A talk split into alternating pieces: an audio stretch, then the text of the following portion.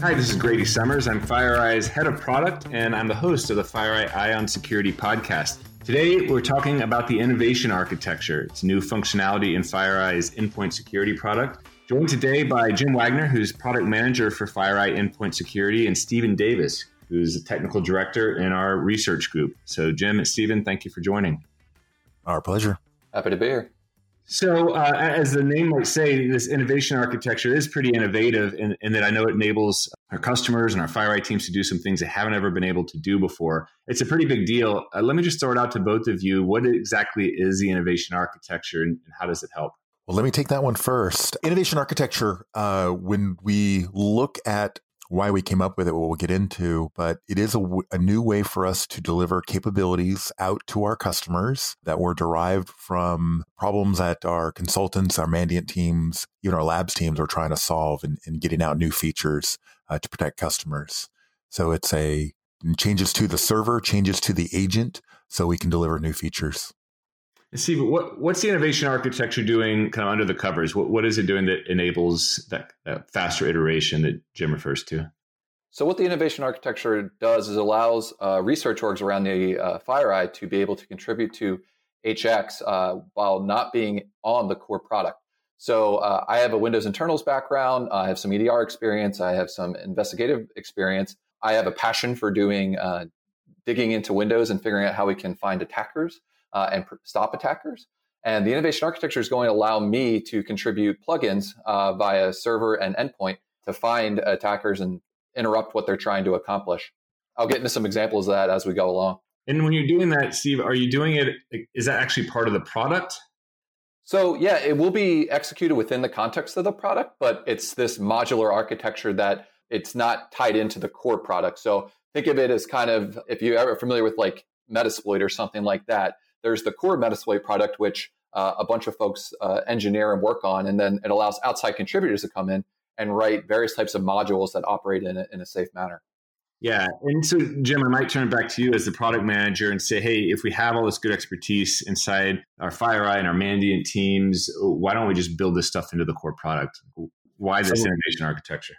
So let me tell you why the innovation architecture and why it's really awesome for me. When I first joined and over the last few years, I would hear from the engineers and especially the field engineers like Steve, who's finding new evil, creating new tools and capabilities uh, to find that evil. He would come up with a list of all of these capabilities and say, Jim, can you get this into the product? So I'd have to take these tools, prioritize them against the things we're already doing on strategy and roadmap. And there was just really no way to fit it in. We'd put it in queue and I'd literally have to wait years before we could even begin to, to start this. And so when I'd ask why, I was like, why aren't you guys building this on top of HX? They would, our architecture at the time for FireEye Endpoint, it just didn't enable anyone but the product engineers to create features and deliver code. Meanwhile, we had a separate standalone tool that was, you know, being used on top of FireEye Endpoint, but we couldn't natively work those tools over. So now we we we took a we took a moment, we took a pause, we revamped our server, we revamped our agents such that they can be independently updated. And that's what Steve has been working on and we'll give some more examples of that. When I think about the product, our endpoint security product has had a great set of APIs for a long time. And Steve, I guess I would ask you, what does the innovation architecture do that we haven't been able to do with those APIs in the past? So yeah, our current set of APIs within our product are mostly focused around existing functionality. So let's just say, for an example, um, I had to write a user land component or a kernel component. Those might not be exposed in a safe manner via an API. And the innovation architecture allows me to get my code to execute wherever I please, whether it be a kernel driver that detects some new type of evil or a user land component that goes and returns some type of audit data to consultants. It's essentially exposing that extra functionality to give code execution to other groups. Got it. Okay. And then that's, you know, I can see our consultants doing that. Jim, what would you expect a customer to see though as, as the benefit from the architecture? So what we're going to do, um, so what, so one thing is, if I look at current roadmap now, you know, we deliver something uh, pretty, you know, on cycle every three months, six months, nine months, and we're always dependent upon those uh, those cycles. Now, independent of those product cycles, we can have engineers who are creating new code or new features and exposing it to our customers. So what we'll do is we will have people like Steve or anyone else here at FireEye. Once they create what we call a module, we'll post it up into the market um, for customers to download and deploy using their endpoint infrastructure. So download into HX, deploy out selectively to uh, a group of agents, um, all agents, and turn on, enable, and get that native functionality. And so what this is causing us is to really have two different types of modules. We'll have a core module, which will be integrated into the product natively. And when you go to do download or deploy the first time, it'll be there. And then we'll have these add-on modules that'll be posted up into the market. Um, and the idea is some modules might just be fresh off the field and may not be polished, but customers can choose to use it. And we'll monitor those statistics. And over time, if they're getting used a lot, we'll look to natively integrate them uh, as core modules. Uh, that's really cool. So since you brought up FireEye dot market, the FireEye market, which is at FireEye dot market, I pulled it up here while you were talking. In one of the modules, I just clicked um, endpoint modules uh, over on the left hand side, endpoint security modules, and I see the enricher module. Can you guys tell me a little more about what enricher does?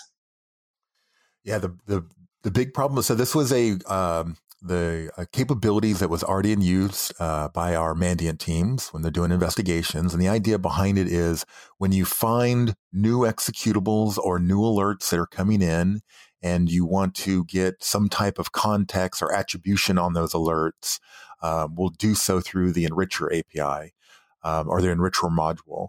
Additionally, what it does is on new executables that we haven't seen before, it will pull those from the endpoint, submit those to MVX, and throw them to the sandbox so we can analyze whether they're malicious or not. And then all of this is being exposed to the uh, the user in the HX console. That's really interesting. So uh, another one I've been hearing a lot about is Process Guard. Steve, can you tell us more about that one? Sure. Yeah. Process Guard uh, is one of those preventative capabilities I was just talking about a little bit earlier. Uh, and what it does is it attempts to stop credential theft um, by protecting the LSASS process. So, one of the things we would commonly see attackers do uh, in their attacker lifecycle is want to dump credentials and then move laterally amongst different hosts.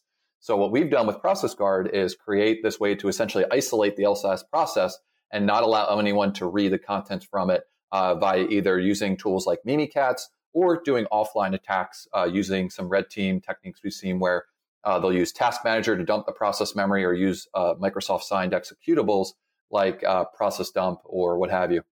So, the, it, you know, I actually didn't realize this is way more than just being able to read or request data uh, from endpoint. That we can actually we can actually shim in and, and do preventative capabilities as well. Absolutely. And, and, that's the idea is not only so maybe first we start off with requesting data, what we call audits, but then we move to detection and then prevention. And what Steve has done, which is absolutely phenomenal in a very short amount of time, leveraging off of the, the innovation architecture, has created this new module. So will customers be able to make them just like Steve and his team are? That is the goal. So we have sort of a uh, a plan on how we want to get there. Sort of the life cycle of it is first we wanted to create the architecture, which we have delivered the first phase of it in HX48 and Agent 30, and then uh, so first our our product developers are, are, using it to create modules, which is why you see the process. Uh, you see the enrichment tracker online um, being posted up in the market. Then developers outside of the product group, like Steve and he will create and Fred House's team will create modules that will also create and post. And then eventually, as we work through the process and get it really streamlined, we'll make that available to customers. And that is the idea is absolutely to make it available to our customers so they can do it themselves and share that, share the modules with other customers and us. Love it. So, what does it take for a customer if they want to take advantage of the innovation architecture? What do they have to do to to get upgraded? Each module will indicate the minimum version of HX and agent that it needs to be on. And so right now the minimum version is 4.8, but we do have new modules and new capabilities that we're building. So they'll need to upgrade to HX 4.9 and then it'll be agent 31. But ultimately what they'll do is they'll go to the FireEye market. They'll select the module of choice. They will import that module into HX. And then there in the UI, they'll get options to deploy it out to one, uh, one host set, all host sets, where you'll have configuration and tuning options for those individual modules. Love it. This, this sounds neat. I know customers are going to love uh, getting their hands on some of these modules.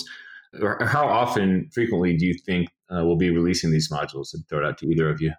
Uh, monthly, we whatever. So we're going to get on a monthly cadence. Uh, we've already got this agreed with our team. Um, so monthly cadence, so it becomes very predictable. Uh, that way, support knows what to expect. Our customers will know what to expect, and so all the ones that are ready for that month will be released. Already looking in the queue, I see about four or five modules that are already underway of being created. Some by our product team for showing dashboards and UI. Others in queue by Fred House's team that uh, we know that are being used in the investigations.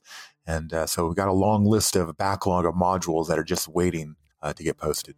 Sounds great. Thanks both for, for joining us today on the Eye on Security podcast. You bet. Thank you, Grady. Thanks, Grady.